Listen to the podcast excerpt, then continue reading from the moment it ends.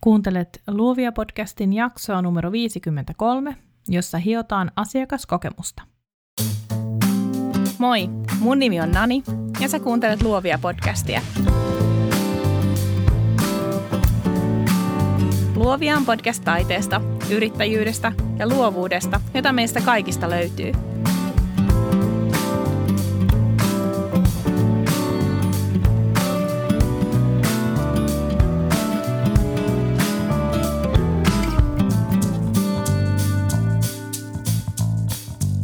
Hello kaverit, täällä taas. Nämä viikot vierähtää aivan uskomatonta vauhtia ja pian alkaa huhtikuu olla jo aika pitkällä. Kiitos viime viikon jaksoon liittyvästä palautteestanne. Eräs kuuntelija kirjoitti näin. Olen kuunnellut sun uusinta podcastia nyt 10 sekuntia ja lyön päätä seinään. Miksi on koskaan puhunut mun kuvista printteinä? Mä oon kirjoittanut tekstit väärin suhteessa siihen, miten mä ajattelen. Kiitos. Siinä oli monta iitä. Toinen palautteista meni näin. Kiitos Nani, kuuntelin. Liikutuin todella, kun puhuit, kuinka kesti vuosia ja vuosia päästä valokuvauksessa siihen, missä oot. Tämä rohkas mua myös omalla urallani. Myös konkreettinen kysymyskohta suluissa missä oot kova luu oli hyvä. Palaan itsekseni tohon. Ylipäätään tosi rohkaiseva ja merkittävä tämä jakso. Iso kiitos teille viesteistänne. Mä pidän siitä, että jutellaan kunkin viikon jaksosta aina muutamassa viestissä, usein Instagramin puolella, mutta yhä useammin myös meidän FB-ryhmän puolella. Mä toivonkin, että jossain vaiheessa se voisi olla semmoinen paikka, jossa voisi käydä dialogia ja oppia toinen toisiltamme yhä enemmän sillä näissä mun jaksoissa tulee tarkasteltua asioita kuitenkin aina vain mun näkökulmasta, eikä vieraan kanssakaan juttelu sit vielä ihan kovin moniäänistä ole. Vaikka mä viime jaksossa puhuin ehkä tiukastikin siitä, kuinka merkittävä rooli kielellä on siihen, millainen vaikutelma me annetaan meidän työstä ja kuinka arvokkaalta se asiakkaan silmissä näyttää, totta kai asenne ja teot on kaiken A ja O. Tunne on tärkein, se, että asiakas kokee olevansa se kaikista tärkein keskiössä siinä meidän työssä ja arvokkain osa meidän yritystä. Se on tavoiteltava asia. Jos tämä toteutuu, on omaa työtään helpompi myydä. Siltikään mä en valokuvaa kutsuisi itse printiksi, mutta mä haluan korostaa kokonaisuuden merkitystä vielä tässä erikseen. Tänään Tiistaina 9. huhtikuuta mä avasin viisi lisäpaikkaa luovia iltateelle, joka pidetään 26.4. Helsingissä. Löydät lisätiedot muun muassa tuosta meidän Facebook-ryhmästä Luovia podcast-jälkihöyryt. Tämäkin ilta meni nopeasti täyteen, mutta me sovittiin Järvisen Riinan kanssa, että otetaan vielä viisi halukasta mukaan. Illan aiheena on aina niin tärkeä, kuinka pysyä uskollisena itselleen, eli kuinka elää sellaista elämää, kuinka suhtautuu työhönsä siten, ettei toteuta kenenkään toisen unelmia ja haaveita, vaan kuuntelee itseään, oppii sanomaan ei. Alustaja on siis terapeutti sekä pian myös neuropsykiatrinen valmentaja Riina Järvinen, joka ainakin luovia verkostolaiset ja luovia lounailla käyneet tuntee laulaja laulun tekijänä nimellä Moria. Tervetuloa luovia iltateille siis. Tänään mä puhun teemasta asiakaskokemus. Mä oon tehnyt koko alkuvuoden luovan alan yrittäjien kanssa sparrauksia, mentorointeja ja ammatista riippumatta me ollaan juteltu tosi paljon asiakaskokemuksesta. Mä itse uskon, että asiakaskokemukseen keskittymällä yksinyrittäjä on etulyöntiasemassa suhteessa niihin kollegoihinsa, jotka ei tietoisesti keskity tähän aiheeseen. Mä uskon, että jatkossa mä tuun tekemään useita jaksoja, jotka auttaa sua eteenpäin juuri tässä asiassa – Eli laita ihmeessä toiveita tulemaan, jos mieleen juolahtaa tähän liittyen jotain yksittäisiä teemoja tai asioita, mitä haluaisit, että mä käsittelen. Tänään mä keskityn puhumaan siitä, kuinka tärkeää on se, että asiakas tietää jatkuvasti sen, mitä seuraavaksi tapahtuu. Mä itse kutsun tätä proaktiiviseksi työotteeksi, ja mä oon sivunut tätä aihetta jo aiemminkin. Tänään mä kuitenkin jaan sulle niin monta mun ajatusta tästä aiheesta, kun mä vaan yhteen jaksoon saan mahtumaan, ja silti paljon jää varmasti sanomatta. Mutta nyt ystävä, tervetuloa Luovia podcastiin. Mä oon ollut aina prosessien nainen. Ihan sama, mitä duunia mä oon tehnyt ja kenen leipää syönyt, mä oon kokenut onnistuvani paremmin, jos mä oon hahmottanut työni prosesseina. Prosessilla mä tarkoitan esimerkiksi sitä, että mä tiedän tasan tarkkaan, mitkä vaiheet kuuluu mun jokaiseen mentorointiin, valokuvauksiin tai vaikka tämän podcastin tekemiseen. Mulle oli tosi helpottavaa, kun mä ekaa kertaa kirjoitin podcast-prosessin auki. Jokaiselle työlle on oma paikkansa, ja kun mä hahmotan ne paikat, mä pystyn esimerkiksi arvioimaan, kuinka paljon aikaa mikäkin asia vie. Mä esimerkiksi huomasin semmoisen jutun, että mä ennen kirjoitin podcast-jaksot ihan eri tavalla kuin mä teen nyt. Mä saatoin kirjoittaa yhden osan tollon ja yhden osan tällön, ja sitten siihen saattoi mennä yhteensä useampi päivä, ei tietenkään kokonaisia päiviä, mutta mä tein sitä monen päivän ajan. Mä ajattelin, että tähän mulla ei ole varaa, mä en voi tehdä näin. Ja sitten mä rupesin miettimään, että kuinka mä voin tätä prosessia hioa, ja tällä hetkellä mulla on tosi toimiva malli. Mä kirjoitan yhtenä päivänä rungon, eli vaan ranskalaisilla viivoilla kronologisesti, missä järjestyksessä asiat mä haluan sanoa, ja sitten seuraavana päivänä mä kirjoitan ne asiat siinä järjestyksessä, kun ne mulla siinä suunnitelmassa lukee. Tämä on toiminut nyt tosi hyvin. Huomiona siis vaan se, että kannattaa koko ajan haastaa itseään miettimään, että olisiko prosessissa parantamisen varaa. Prosessit nimittäin luo rajat meidän työlle ja luovuus saa silloin virrata paremmin. Tästä mä oon puhunut enemmän jaksossa 48, jonka aiheena oli kuinka olla pomo ja duunari samanaikaisesti. Tsekkaa siis se, jos susta tuntuu, että toisinaan on vaikea johtaa itseä. Jos sä mietit sun asiakastöitä, sitä sun peruskauraa, eli mitä nyt kukin teistä tekee, teetkö sä asioita proaktiivisesti vai reaktiivisesti?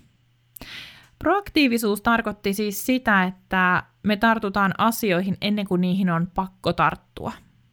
Me pystytään ennakoimaan ja me pystytään toimimaan ilman jotain indikaattoria eli vihjettä. Yksi esimerkki tästä voisi olla se, että mulle on tosi tärkeää olla yhteydessä asiakkaaseen kuvausviikolla ennen kuin hän laittaa mulle viestiä. Tässä mun viestissä suunnitellaan kuvausta ja mietitään tarkempaa kuvauspaikkaa ja aikataulua. Siis ei todellakaan kaada mun maailmaa, jos asiakas ehtii olla minuun yhteydessä aiemmin. Meillä ei voi olla kaikkien kanssa sama aikakäsitys, jos nyt niin voi sanoa. Mä en voi kuitenkaan kieltää, etteikö se harmittaisi pikkasen, jos asiakas ehtii ensin. Asiakasviestintä on tosi tärkeä osa mitä tahansa prosessia. Mä suosittelen, että se tehdään aina samalla tavalla. Se takaa myös silloin sen, että se laatu pysyy tosi hyvän. Mä itse laitan muistutuksen itselleni Asanaan mun tehtävänhallintaohjelmaan, se on vähän tämmöinen to-do-lista, jotta mä tiedän, milloin kehenkin asiakkaaseen pitää olla yhteydessä. Etenkin sesongin aikana, kun niitä keikkoja on enemmän ja saattaa olla useampi yhden viikon aikana, Mä oon kokenut sen tosi tärkeäksi, että mulla oikeasti lukee, vaikka se lista olisi kuinka pitkä, niin siellä on päivämäärä, jolloin se asana ilmoittaa mulle, että no niin, seuraavana päivänä sun täytyy olla yhteydessä vaikkapa nyt tähän virtaseen ja kokkoseen esimerkiksi. Ei tarvi itse muistaa, kun sen laittaa ylös, mutta se pitää vaan muistaa laittaa ylös. Mulla tämä tarkoittaa yleensä noin viisi päivää ennen H-hetkeä, eli kuvausta tai koulutusta tai mitä ikinä on menossakaan tekemään. Mutta jos viikonloppuna keikat sijoittuu sekä lauantaille että sunnuntaille, mä totta kai laitan asiakkaille viestiä jo maanantaina, jotta se tehdään myös mahdollisimman tehokkaasti. No reaktiivisuus puolestaan tarkoitti siis sitä, että me toimitaan vasta siinä vaiheessa, kun me saadaan joku vihje, eli asiakas ottaa meihin yhteyttä, tai vaikka se, että me herätään keskellä yötä ja muistetaan joku tekemätön duuni. Mulle reaktiivisuus tarkoittaa tulipalojen sammuttamista ja sitä, että mä en ole oikeastaan ihan töideni tasalla. Mä tuun vähän niin kuin askeleen jäljessä jatkuvasti. Sen lisäksi, että reaktiivisuus syö usein sitä terävintä asiakaspalvelun kärkeä, se myös kuormittaa mua yrittäjänä ihan turhaan. Jos me ei saada ikinä tai vaan tosi harvoin se fiilis, että, että me hallitaan meidän aikatauluja ja että ne ei hallitsisi meitä, me joudutaan auttamatta semmoiseen surulliseen kehään. No miten tämä proaktiivisuus sitten liittyy tämän päivän aiheeseen? No erittäin läheisesti. Mä ajattelen niin, että mitä paremmin me pystytään ennakoimaan asiakkaidemme tarpeet, sitä enemmän meidän palvelun arvo nousee. Eli pelkästään sillä, että me pidetään asiakkaat kärryillä koko ajan siitä, mitä seuraavaksi tapahtuu, me nostetaan meidän palvelun arvoa. Eikö kuulostakin ihan hyvältä? Kun meidän palvelun arvo nousee, se tarkoittaa kirjaimellisesti sitä, että asiakas investoi meihin enemmän. Ja mitä enemmän asiakas meidän palveluihin investoi, sitä enemmän hänen pitää pystyä luottamaan meihin ammattilaisina.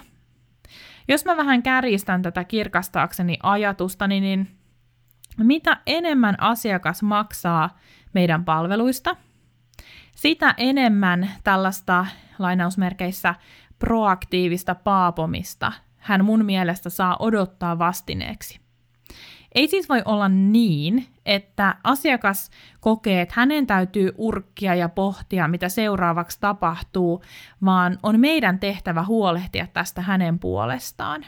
Sen takia se harmittaa jonkun verran, jos asiakas ehtii kyselemään ensin, koska silloin mä tiedän, että mä oon nyt siirtynyt siihen reaktiiviseen työmoodiin.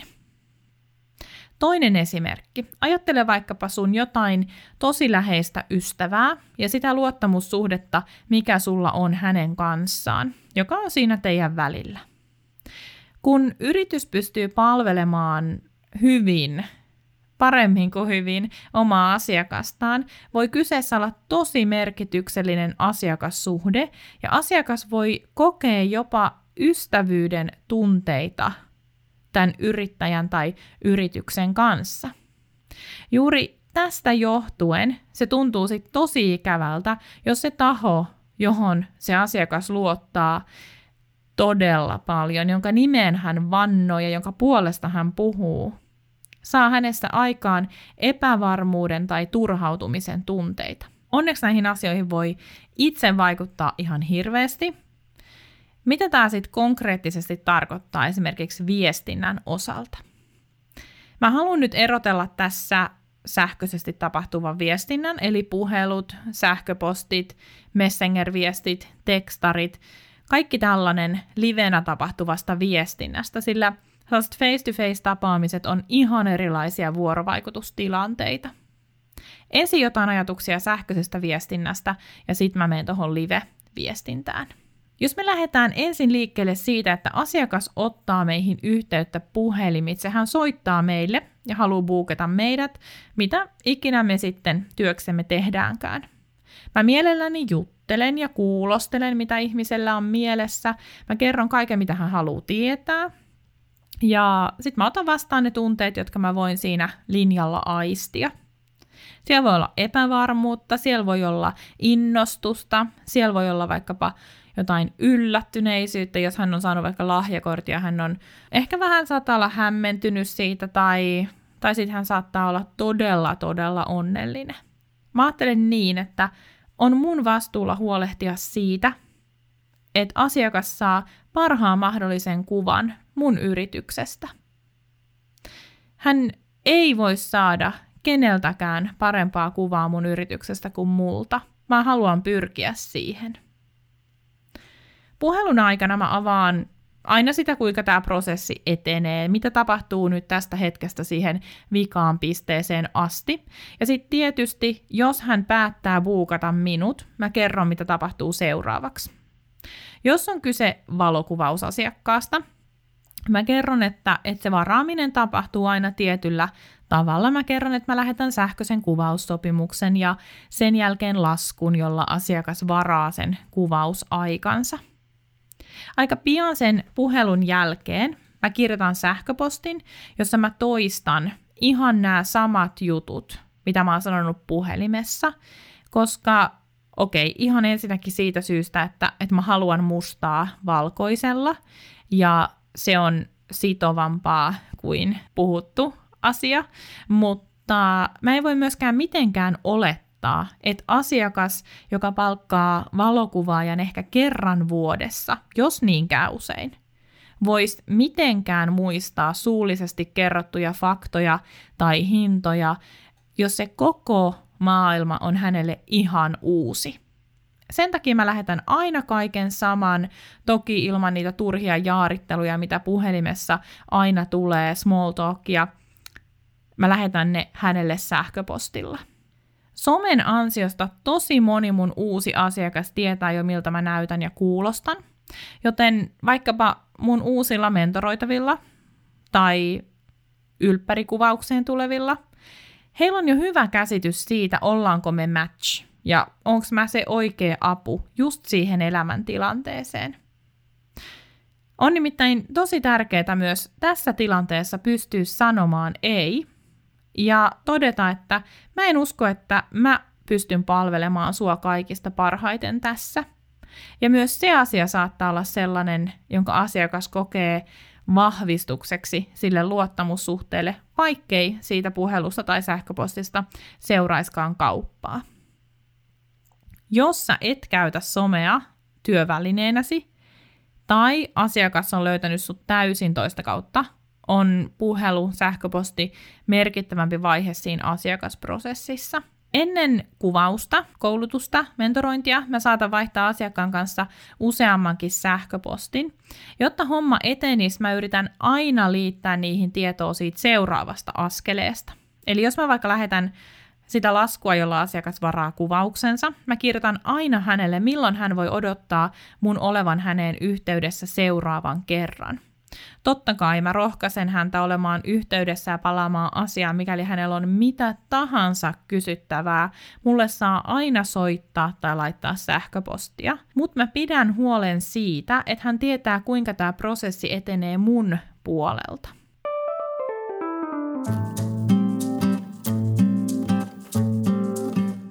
Mutta miten olla proaktiivinen ja pitää asiakas kärryillä sellaisissa vuorovaikutustilanteissa, jotka tapahtuu livenä? No periaatteessa ihan samalla tavalla, mutta kasvotusten turistessa kehonkieli vaikuttaa tosi paljon niin hyvässä kuin pahassa.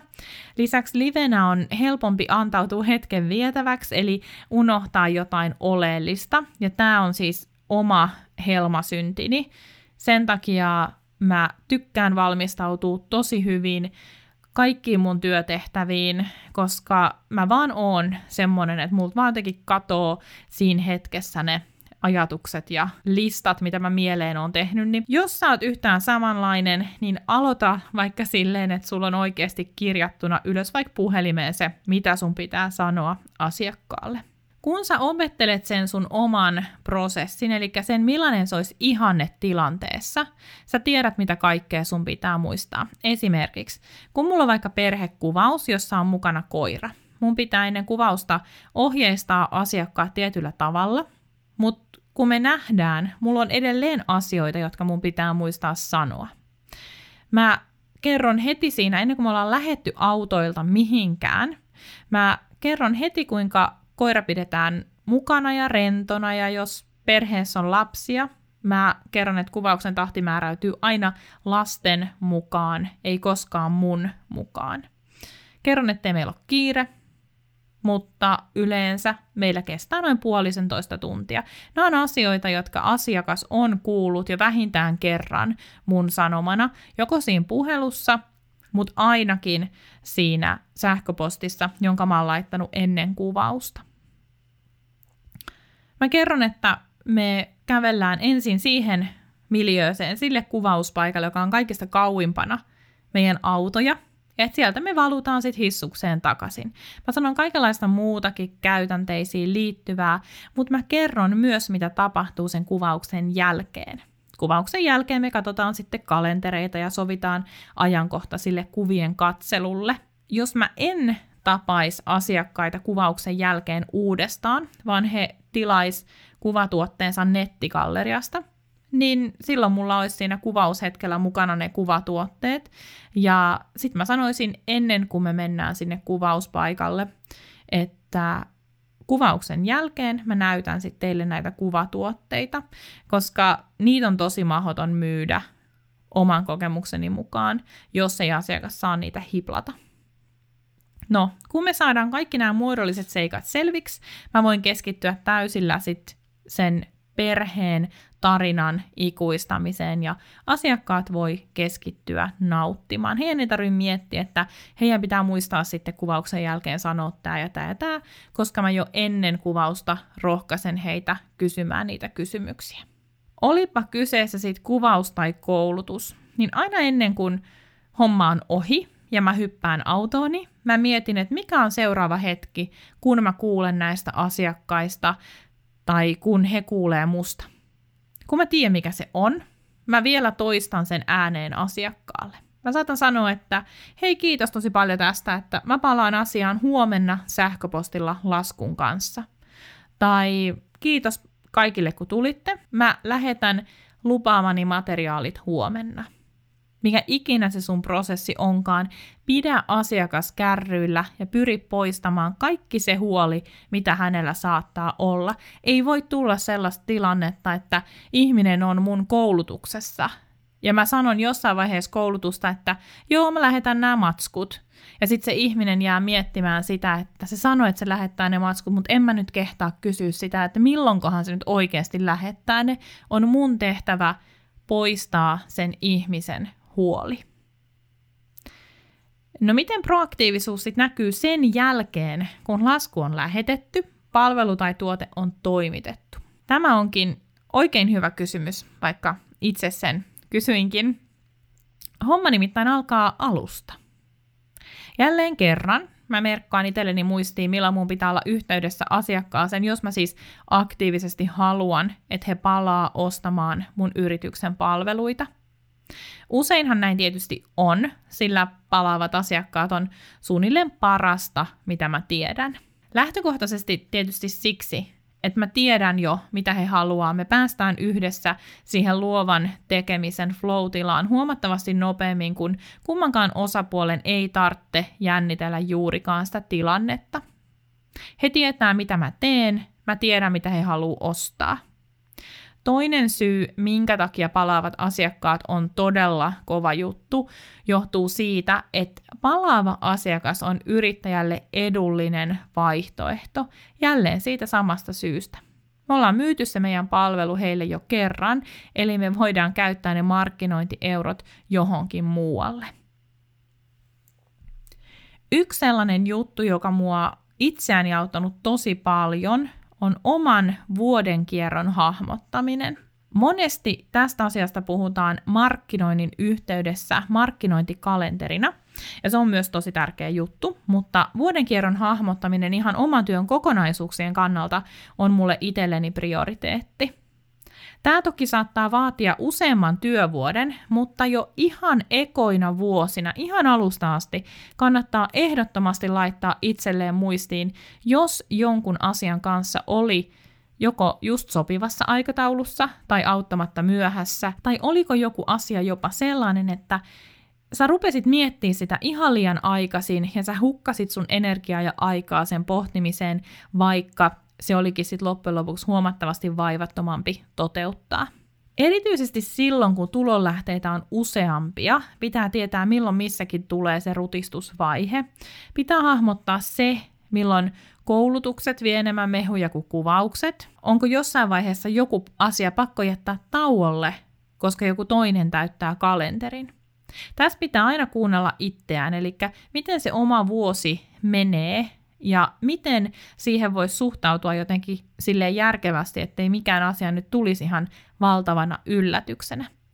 Tällä hetkellä, kun mä nauhoitan tätä, mulla ei ole vielä oikeastaan mitään hajua, että kuinka mä aion selvitä kesäsesongista, kun kuvaukset alkaa, ja tästä podcastista ja mun koulutuksista samanaikaisesti, koska mä oon nyt puoli vuotta tehnyt vain podcastia, mentoroinut, vetänyt koulutuksia, käynyt puhumassa. Ja nyt mulla tulee ne kuvaukset. Eli mun on pakko jättää jotain pois, jotta mä voin ottaa jotain tilalle, koska mä oon edelleen yksi nainen vain, tai sit mun pitää ulkoistaa. Proaktiivisuus on siis iso, iso voimavara ihmiselle, joka hoitaa kaikki jutut omassa yrityksessään. Sä vedät niin kuin kaikkia rooleja sun yrityksessä, ole proaktiivinen. Okei, okay. back to processes, eli back to basics. Jos meillä on prosessit kunnossa, jos ne on hallussa ihan sille, että me ulkoa tiedetään, mitä tapahtuu milloinkin, me ikään kuin huomaamatta me pystytään työskentelemään etupainotteisesti. Se, että me tiedetään, missä mennään, ja se, että meidän asiakkaat tietää, missä me mennään, tarkoittaa sitä, että me myös säästetään meidän voimavaroja ja ihan konkreettisesti sitä aikaa. Tämä myös auttaa siinä oman työn johtamisessa, sillä kalenteriin on helpompi saada asioita, jotka on suunnitellut, kuin sellaisia asioita, jotka tulee vastaan yllättäen. Me kaikki tiedetään se, että yrittäjän arki on sitä, että joko konkretia tai tunteet vie yhtäkkiä kokoaan isomman osan meidän kalenterista. Ja tämä saattaa aiheuttaa sen, että se meidän työ ajautuu semmoisille väärille raiteille, ettei me onnistuta hyppäämään uudestaan kyytiin ilman ainakaan, että tapahtuisi jotain kriittistä. Jos me kuitenkin kirjataan auki se meidän prosessi, Mietitään, kuinka me pidetään asiakkaat koko ajan kärryillä siitä, mitä tapahtuu seuraavaksi. Me luodaan itsellemme ne rajat, joista me tuossa aiemmin mainitsin. Tässäkin on tosi tosi tärkeää mun mielestä muistaa se, ettei täydellistä prosessia tai täydellistä asiakaspolkua tai täydellistä asiakaspalvelua ole. Koska on niin paljon asioita, joihin me ei voida itse vaikuttaa, koska me työskennellään oikeiden ihmisten kanssa eikä robottien kanssa. Me voidaan vaikuttaa ainoastaan meidän omaan toimintaan ja niin meidän tulisi myös tehdä. Aina siis tulee tulipaloja, jotka pitää sammuttaa. Aina pitää reagoida joko asiakkaiden tai tavarantoimittajien kyselyihin ja se on ok, niinhän sen pitää mennä, niin työelämä menee. Osalla ihmisistä on vaan erilainen käsitys aikatauluista – ja se ei missään nimessä kaada maailmaa, eikä se todellakaan tee kenestäkään huonoa asiakasta. Mutta on asiakkaan etu, että me kerrotaan hänelle, miten asia toimii meidän yrityksessä. Ei voi olla niin, että asiakas määrittää sen, kuinka maito siirtyy hyllystä laukkuun, tai kuinka kirjastosta saa ottaa kirjoja – Tämä ihan sama logiikka pätee meidän bisnekseen. Me päätetään, kuinka asiat tehdään, ja me avoimesti viestitään jatkuvasti, jatkuvasti asiakkaalle ja huolehditaan hänestä. Nämä pitäisi muistaa erityisesti sillä hetkellä, kun me joudutaan poikkeamaan siitä meidän omasta prosessista. Jos sulla on nyt ruvennut aivot surisemaan ja oot ryhtynyt miettimään niitä sun omia prosesseja, niin loistavaa hattua päästä sulle. Jos sä mietit nyt, kuinka sä voisit yhä paremmin pitää sun asiakkaat tyytyväisinä pitämällä heidät kartalla, kertomalla mitä seuraavaksi tapahtuu, niin aivan mahtavaa. Älä kuitenkaan haukkaa liian isoa palaa heti kättelyssä. Kirjoita ensin se, mitä sä haluat, että ihannetilanteessa sun asiakaspolku toimii. Sä voit käyttää vaikka postit-lappuja, hahmottaa sitä kokonaisuutta niiden avulla. Laita jokaiseen postit-lappuun tai paperilappuun, laita jokaiseen yksi kohta, jossa sulla on asiakaskontakti. Sitten sen jälkeen sä mietit, missä vaiheessa sä kerrot asiakkaalle aina siitä seuraavasta tapahtumasta. Eli se voisi mun kohdalla näyttää vaikkapa tältä. Ensimmäinen kontakti. Asiakas ottaa yhteyttä puhelimitse ja haluaa varata kuvauksen. Toinen kontakti. Mä otan asiakkaaseen yhteyttä sähköpostilla ja kerron samat asiat kuin puhelimessa, ja sitten mä kysyn myös laskutustiedot ja kaikkien kuvaukseen osallistuvien nimet. Kolmas kontakti. Asiakas vastaa mun viestiin ja kertoo tarvittavat tiedot. Neljäs kontakti. Mä lähetän kuvaussopparin omasta sopparipalvelusta saateviestillä, jossa mä kerron, että mä laitan laskun tulemaan sähköpostitse, kun soppari on palautunut. Viides kontakti. Mä lähetän laskun kuvauksesta sähköpostilla ja mä kerron, milloin mä otan asiakkaaseen yhteyttä seuraavan kerran. Kuudes kontakti. Noin viikko, viisi päivää ennen kuvausta mä lähetän viestin, jossa puhutaan juurikin näistä aikatauluista ja tarkemmin kuvauksesta, asiakkaiden toiveista ja kuinka pitää valmistautua ja mitä kannattaa ottaa mukaan ja niin poispäin. Seitsemäs kontakti. Asiakas vastaa tähän viestiin. Kahdeksas kontakti. Mä kuittaan. Asian selvä. Yhdeksäs kontakti on itse kuvaus, jonka aluksi mä kerron kaikki jutut, mitä mä tuossa sanoin, ja kerron, mitä sen jälkeen tapahtuu. Kymmenes kontakti on se, kun kuvien katselua ennen mä laitan varmistusviestin, että moi, että meillä on sovittu tässä ja tässä tämä aika, että onko vielä ok. Ja tämä on noin kaksi päivää ennen sitä tapaamista. 11 kontakti asiakas vahvistaa tämän ajankohdan, 12 kontakti mä kuittaan takaisin, 13 kontakti on itse se kuvien katselutapaaminen ja myynti. Ja siinä mä kerron laskutuksesta ja kuvien toimittamisesta. 14 kontakti, mä lähetän laskun kuvista sähköpostitse ja mä uudestaan kerron kuvien toimittamisesta. Ja 15 kontakti on kuvien toimittaminen ja kiittäminen. Ja sitten tämä prosessi tosiaan alkaa ikään kuin alusta.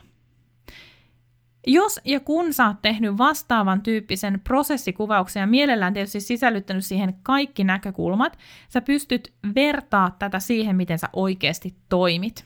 Kuinka usein sä joudut poikkeamaan tästä? Missä kohdissa se yleensä tapahtuu? Pitääkö jonkun asian muuttua, jotta sä voisit olla lähempänä tätä sun ihannetilannetta, miten sä haluaisit asian tehdä? Mun mielestä on tosi hyvä, jos me huomataan niitä juttuja, jotka lopulta johtaa muutokseen. Nimittäin muista se, että mikään asia ei voi muuttua, jos sä et tee jotain asiaa toisella tavalla. Mikään asia ei voi muuttua, jos et sä päätä tehdä toisin.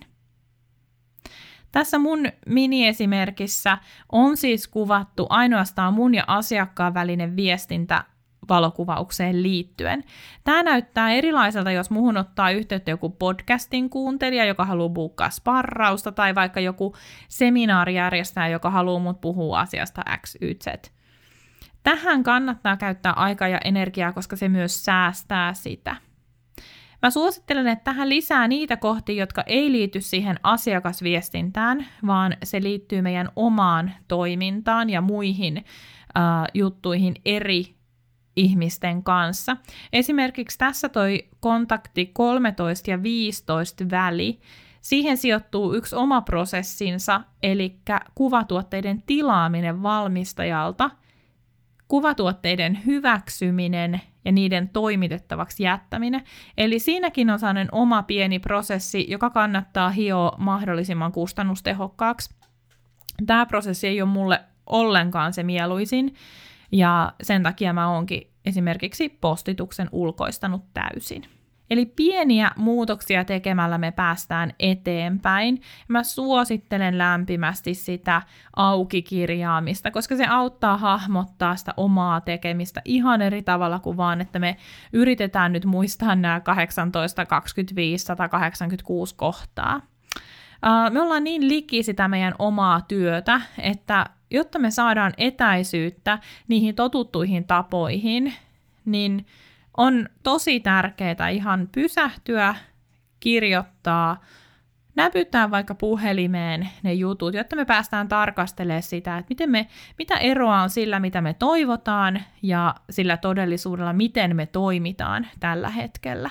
Koska nämä on vaikeita asioita ja niitä on hankala huomaa omasta toiminnastaan niitä heikkouksia, niin itsekin käytän toisinaan ulkopuolista apua, joka sitten pointtaa mulle, että hei, että ootko muuten kiinnittänyt huomioon tohon, että mitä sä tekisit noin, tai joskus joku ulkopuolinen äh, mentori tai joku ihminen onnistuu vaan kysymään oikein kysymyksen ja sitten se asia taas menee eteenpäin.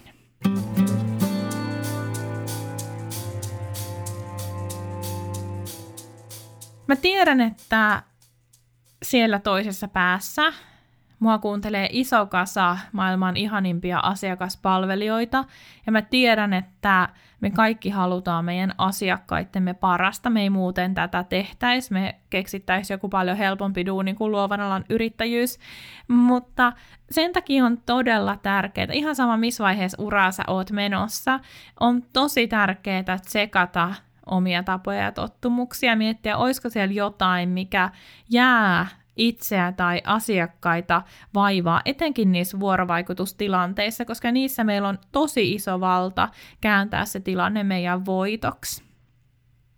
Tuttuun tapaan mä laitan jakson meidän FB-ryhmään, eli Luovia podcast jälkihöyryt. Tervetuloa sinne juttelemaan tästä jaksosta, miettimään asiakasviestintää enemmänkin. Tämän jakson suurin pointti oli siis se, että muista kertoa asiakkaallesi, mitä seuraavaksi tapahtuu, jotta hänen olonsa ostajana olisi mahdollisimman huoleton jotta hän kokisi, että hänestä pidetään niin hyvää huolta, että hän on tärkein, hän on meidän yrityksen keskiössä, ja hän saa mielellään jopa parempaa palvelua kuin mistä hän maksaa. Kiitos, että kuuntelit. Laita mulle viestiä, mistä asiakaskokemukseen liittyen sä haluaisit kuulla luovia podcastissa, niin mä ryhdyn näitä hyviä ideoita toteuttamaan. Muista tilaa luovia podcast, jos et vielä sitä tee. Eli Spotifysta, Apple Podcasteista, Stitcherista, SoundCloudista, mistä ikinä sä sun podcasteja kuunteletkaan, niin saat sitten tietoa, kun tämä mun ohjelma päivittyy. Luovan alan yrittäjyys on ihan mahtavaa ja kiitos sulle, että sä haluat myös koko alan parasta. Kiitos viime jakson palautteesta, se oikeasti lämmitti sydäntä, liikutti mieltä. Mä oon aina todella kiitollinen, kun laitatte teidän IG-storeihin uh, mainintaa, että te olette kuunnellut näitä jaksoja ja, ja laitatte kuvia itsestänne kuuntelemassa näitä jaksoja ja tämän ihanista viesteistä mä oon niin kiitollinen. Um, ota seurantaa Luovia podcast, uh, se on uusi IG-tili, jossa nämä jutut jatkuu ja sinne tulee uutta sisältöä säännöllisesti, joten ota sekin seurantaan. Kiitos siitä, että sä kerrot tästä podcastista eteenpäin. Ilmeisesti siis on vielä ihmisiä, jotka ei ole kuulleet tästä meidän podcastista. Eikö se ole hämmentävää? Tuli mullekin aivan yllätyksenä, mutta näin se kuulemma on. Kerrotaan heillekin. Jos voisi olla avuksi vielä yhdelle, niin oispa mukavaa kiitos äh, kuitenkin, kun sä oot osa mun arkea ja kiitos, että sä kuuntelet. Voi hyvin, kaikkea hyvää, jatketaan luomista. thank you